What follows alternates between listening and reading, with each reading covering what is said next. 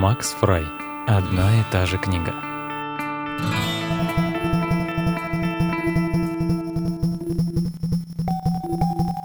В эту книгу вошли рассказы и эссе, а также прочие записи, сделанные по большей части на ходу, на бегу, на лету, наяву, во сне и когда и где придется. Эпиграф. Жизнь и сновидения – страницы одной и той же книги. Шопенгауэр.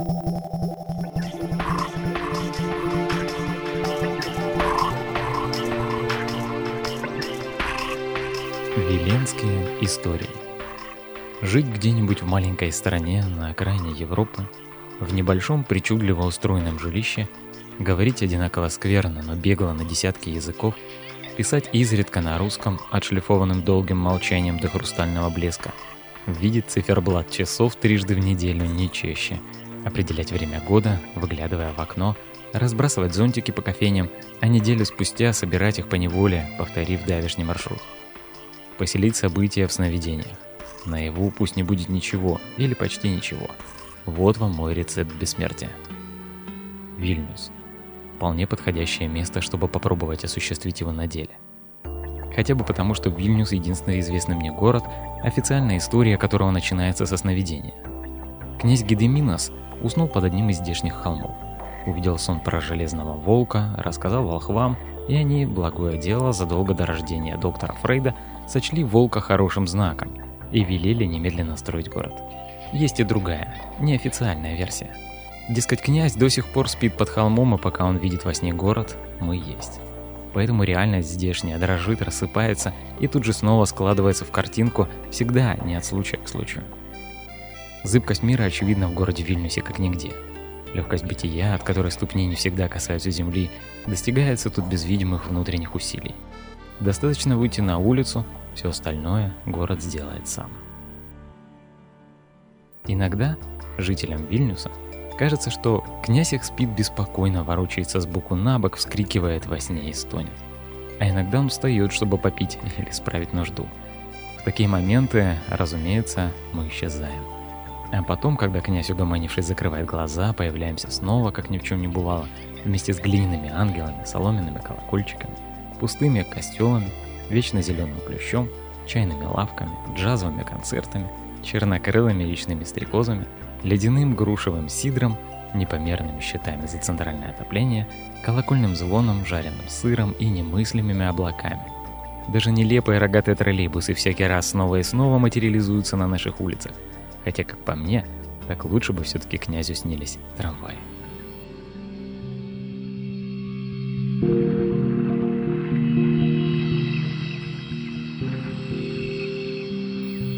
Первой русалки.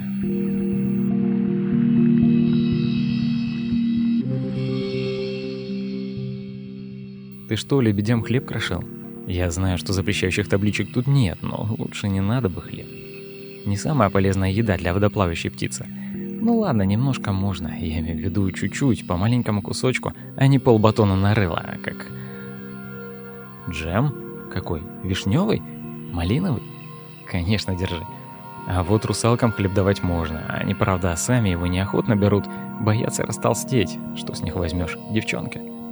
Ты чего смеешься? Ну да, русалки растолстеть боятся. А что тут такого? Нет, не издеваюсь. Ты когда приехал? Вчера вечером? А, тогда понятно. Увидишь еще. Конечно, увидишь, они особо не прячутся. То есть некоторые прячутся, конечно, по личным каким-то причинам, обижаются или стесняются. А сейчас еще луна на ущербе. У многих депрессия. Ну а что ты хочешь? Жители воды от нее чаще страдают, чем люди. Хотя, казалось бы, ну куда уж чаще. Я вот что тебе скажу про русалок. Ты их, конечно, корми, если увидишь. На здоровье. Они забавны, все жрут. И еще благодарят словами. Совсем как люди. Ну, почти. Но если ты дашь им суши... Да, конечно, у нас есть японские рестораны. Но где их сейчас нет? Даже прямо здесь, на набережной. Видишь, желтая крыша. Не то цветок сакуры, не то лепесток сакуры, ну, в общем, не помню. Но он, честно говоря, не очень. Суп у них лучше не заказывай, и храни тебя бог от тамошнего омлета. Зато суши с лососем захочешь, не испортишь. Лишь бы рыба была свежая, а у них свежая. Что? Нет, суши с русалками никто не делает. равно как и с человечиной. Слушай, шутки у тебя дурацкие. У меня? Нет, я не шучу. Все знают, что русалки обожают суши. То есть, если ты дашь русалке суши, она не просто корм слопает и спасибо скажет, она потом на берег к тебе полезет, особенно если ей покажется, что у тебя в руках еще что-то есть. А когда нажрется до отвала, все, твоя навеки. Ну как, очень просто. Всюду будет потом за тобой таскаться. Ну да, и домой к тебе пойдет. Залезет в ванну и останется там жить, долго и счастливо, пока смерть не разлучит вас. Вот у кривого Томаса в лавке уже 8 лет русалка живет. Он ее на суше с угрём приманил. Это все знают. Страшно доволен. Ну как зачем? Дурацкая постановка вопроса. Какая польза? Вот можно подумать, горожане домашнюю живность ради пользы держат. Какая великая польза от кошек? Ни шерсти, ни молока, только мяв бессмысленный. А у каждого третьего в доме кошка. Или кот. Хотя вообще-то русалки, если их вежливо попросить, могут ловить для тебя рыбу или, скажем, добывать со дна ракушки. Ну да, жемчугом тоже. Только жемчуг у нас речной, мелкий. Миллионов особых на нем не заработаешь. Так что закатай губу обратно. Ничего, и без миллионов можно прожить. Никто еще без них не умирал, насколько мне известно. И еще они здорово поют. Ну да. Да ну тебя! Не деньги поют. Русалки. Правда, не все. Это уж как повезет. Так на глаз певчую русалку от обычной сразу не отличишь. Но если приманишь певчую, все, считай, пропал. Ну что ты в самом деле? Никто от русалочьих песен пока не умирал. Пропал? Значит, так заслушаешься, что обо всем на свете забудешь, пока она не заткнется. А это может случиться очень нескоро. Некоторые ночи напролет поют. Говоришь, поздно уже? Спать пора. А, ей глупое дела нет.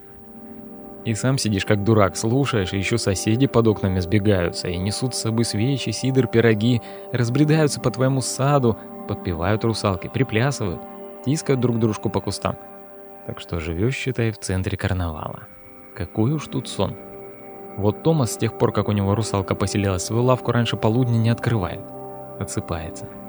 И, между прочим, правильно делает. Потому что кому с утра может понадобиться карта пиратских кладов? Чучело осьминога или, скажем, кораблик в бутылке. Они и так-то мало кому нужны, но после обеда люди все же бывают склонны к мелким безумствам. После обеда, повторяю, не с утра. Нет, почему? Я-то как раз люблю утро. Но не настолько, чтобы вскочить на рассвете, едва продрав глаза, побежать к Томасу за этими дурацкими осьминогами. Да нет, ничего особенного, чучело как чучело. Просто мы поспорили, что Томас от этого чудища 40 лет не избавится. А если осьминог продержится в лавке еще две недели, я выиграю. Ха, даже не помню, что именно, но что-то очень полезное. В хозяйстве полезное. Может быть, карту пиратских кладов? Ну дай, еще две недели подождем. Правильно посчитал. Мы с ним 40 лет назад поспорили. А что? Мало ли кто как выглядит. Подумаешь. Нет, я не русалка. И больше никого так не называй. Люди обижаются. Все равно, что тебя дураком и вонючкой обругать. Русалки, они все же глупенькие создания, и рыбой пахнут. Нет, я не обижаюсь. Ну что ты. Я же понимаю, ты просто пошутил неудачно. Но не все такие понятливые. Лучше скажи, а ты чучело осьминогов не коллекционируешь? Не за этим случайно приехал? Ну и слава богу, обидно было бы проиграть наш с Томасом спор в самый последний момент. Давай чашку подставляй, чаю тебе еще налью. Тебе же хочется? И не косись ты на меня, это уже не заказ, а комплимент от заведения. Черный шоколад? Да, еще бы. Ой, какое спасибо. Давай только поделимся. Кусочек мне, кусочек тебе. Вот так. А остальное я заверну. Вечером Томасу отнесу. Он сладкое любит. Прямо с ума сходит. Покупает, правда, редко. Потому что русалку прокормить, это, знаешь, непросто. Для человека, который торгует никому не нужными сокровищами вместо нормальных человеческих сувениров. Ну, по крайней мере, про русалок тебе, надеюсь, все более-менее ясно. Если не готов заводить дома русалку, то и сушу им не давай, а то потом не будешь знать, куда деваться. Пусть вот батоны лопают, лебеди перебьются. Их и так приезжие раскормили, дальше некуда. Это уже не птицы, свиньи в перьях. Смотреть больно.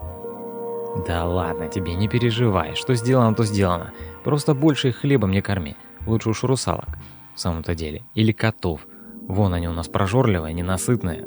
Впрочем, как и везде. А если у тебя куска колбасы при себе нет, Просто возьми, что ел на завтрак или вчера на ужин. Все равно. Лишь бы что-то вкусное, с кошачьей точки зрения, про ватрушки им, конечно, не очень интересно, хотя разные бывают коты. И ватрушки разные. Если честно, я не думаю, что котам достаточно одних наших воспоминаний. Но они это любят. Еще чаю? Ну смотри, как хочешь. Ты вот, знаешь что, ты мне скажи, где поселился? Нет-нет, твой адрес мне даром не нужен. Просто скажи, на каком берегу, на том, в пансионе Люси. О, так это ж за Красным мостом. Ладно, тогда про будильник можно не... Что именно про будильник? Говорю же тебе, это не надо. На том берегу можешь ставить будильник хоть на каждое утро, да хоть каждые полчаса, если приспичит. Ну и мало ли что отпуск. Подумаешь, некоторые в отпуске встают по будильнику, я точно знаю. Мне черная Эва рассказала. Она на том берегу где-то поселилась. Всю жизнь проработала в гостинице «Тихий лев». Говорит, съедутся отдыхающие, ну, туристы вроде тебя. Казалось бы, какие у них могут быть дела? Ну, куда им спешить?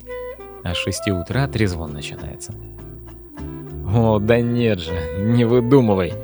Черная, потому что волосы у нее темные. А у меня есть еще одна знакомая Эва. Блондинка. Туфли для сна шьет. Продает у нового моста. Так вот, эта Эва белая. Ну, чтоб не путать. Ну как, что за туфли? Теплые, матерчатые, с такими, знаешь, специальными метками на подошвах, чтобы во сне не заблудиться и проснуться там, где заснул, а не где попало. У нас все в таких спят. Да ты сам сходи к новому мосту, погляди, приценись, расспроси Эву. Она поговорить любит, все тебе расскажет. Нет, Эва не русалка. С чего бы мне с русалками дружить? Я пока еще в своем уме. Напрасно сомневаешься. Да, так вот. Будильники. На том берегу можно ими пользоваться сколько влезет, а вот на этом не стоит. Строго говоря, нельзя ни в коем случае. Так что у нас тут не любят открыто запрещать. Считается это грубостью, дурной тон. Поэтому, когда тебе говорят «не стоит», имей в виду, что подразумевается «ни в коем случае». Вот да, это мало кто из приезжих понимает – а когда объясняешь, пропускают мимо ушей и вечно влипают в неприятности. Не, ну дались же тебе эти будильники.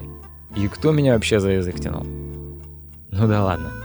Но ты же сейчас опять начнешь от меня шарахаться и глазами вращать, как будто я не весь что плету. Ну, конечно, неприятно. А как ты думал? Любому неприятно, когда от него шарахаются. Хорошо, смотри. Видишь, два холма. Считается, что под тем, который чуть ближе, спит князь. Ну как какой? Который наш город приду то есть построил. Сперва во сне увидел, а на утро вспомнил во всех подробностях, ну и построил. Так во всяком случае в летописях записано. Но летописи наше дело темное. Поэтому в одних документах действительно говорится, будто князь проснулся, построил город, правил много лет, а потом умер. Его под холмом похоронили. А есть и такие свитки, где черным по белому написано, вернее процарапано, что князь с тех пор вообще не просыпался. Ну да, спит себе сладко, видит наш город во сне. Умные княжеские волхвы быстро смекнули, что город ему снится хороший и в стратегически правильном месте. Поэтому князю лучше бы теперь вовсе не просыпаться. Ну и спрятали его в пещере под тем самым холмом. Спит там тихо, спокойно, не шумит никто над ухом. Как и что? Ну ты даешь. Никто же не знает, какая из летописей правда. Историки, конечно, спорят, вот только город стоит примерно столько, сколько они спорят. Однако холм рыть и княже гроб на свет вытаскивать даже самые упертые не решаются. Потому что всегда есть крошечное такое сомнение. Ну а вдруг? Я имею в виду, а вдруг про сон правда? Если князь все-таки проснется, город исчезнет. И мы все вместе с ним. Да нет, теперь никто в такие глупости особо не верит. Но старинное «а вдруг?» все по привычке держат в уме. Поэтому лучше не рисковать. Археологов к холму близко не подпускают. А продолжать теоретические споры, ну, никакого вреда. А три года назад мы выбрали нового мэра. Хороший такой мужик, молодой совсем, я имею в виду для такой должности молодой. И правильно, ему пока все интересно, а для города это очень важно. Так вот, его дед по матери историк, причем той школы, которая считает, что князь все-таки спит и видит сон. И дед внука соответствующим образом накрутил. Так что не успел наш мэр вступить в должность, как тут же появилось предписание. На этом берегу никаких будильников – Вернее, не предписание, а официальная просьба. Так это у нас называется. Я же говорю, тут прямые запреты считаются грубостью. И начальству приходится изворачиваться, чтобы никого не оскорбить. Ну да, конечно, смешно. Еще как. Когда вышли утренние газеты с новостью про будильники, мы тут же в кафе от хохота под столы сползали. Да и не только мы. Но будильники все-таки попрятали, потому что одно дело нарушить предписание и в случае чего заплатить штраф, а просьбу, пусть даже официальную, не выполнить. Как-то некрасиво. Пожили немного без будильников, а потом как-то незаметно привыкли, что так и надо. Теперь даже волнуемся немного. Все гостиницы, пансионы, конечно, за рекой.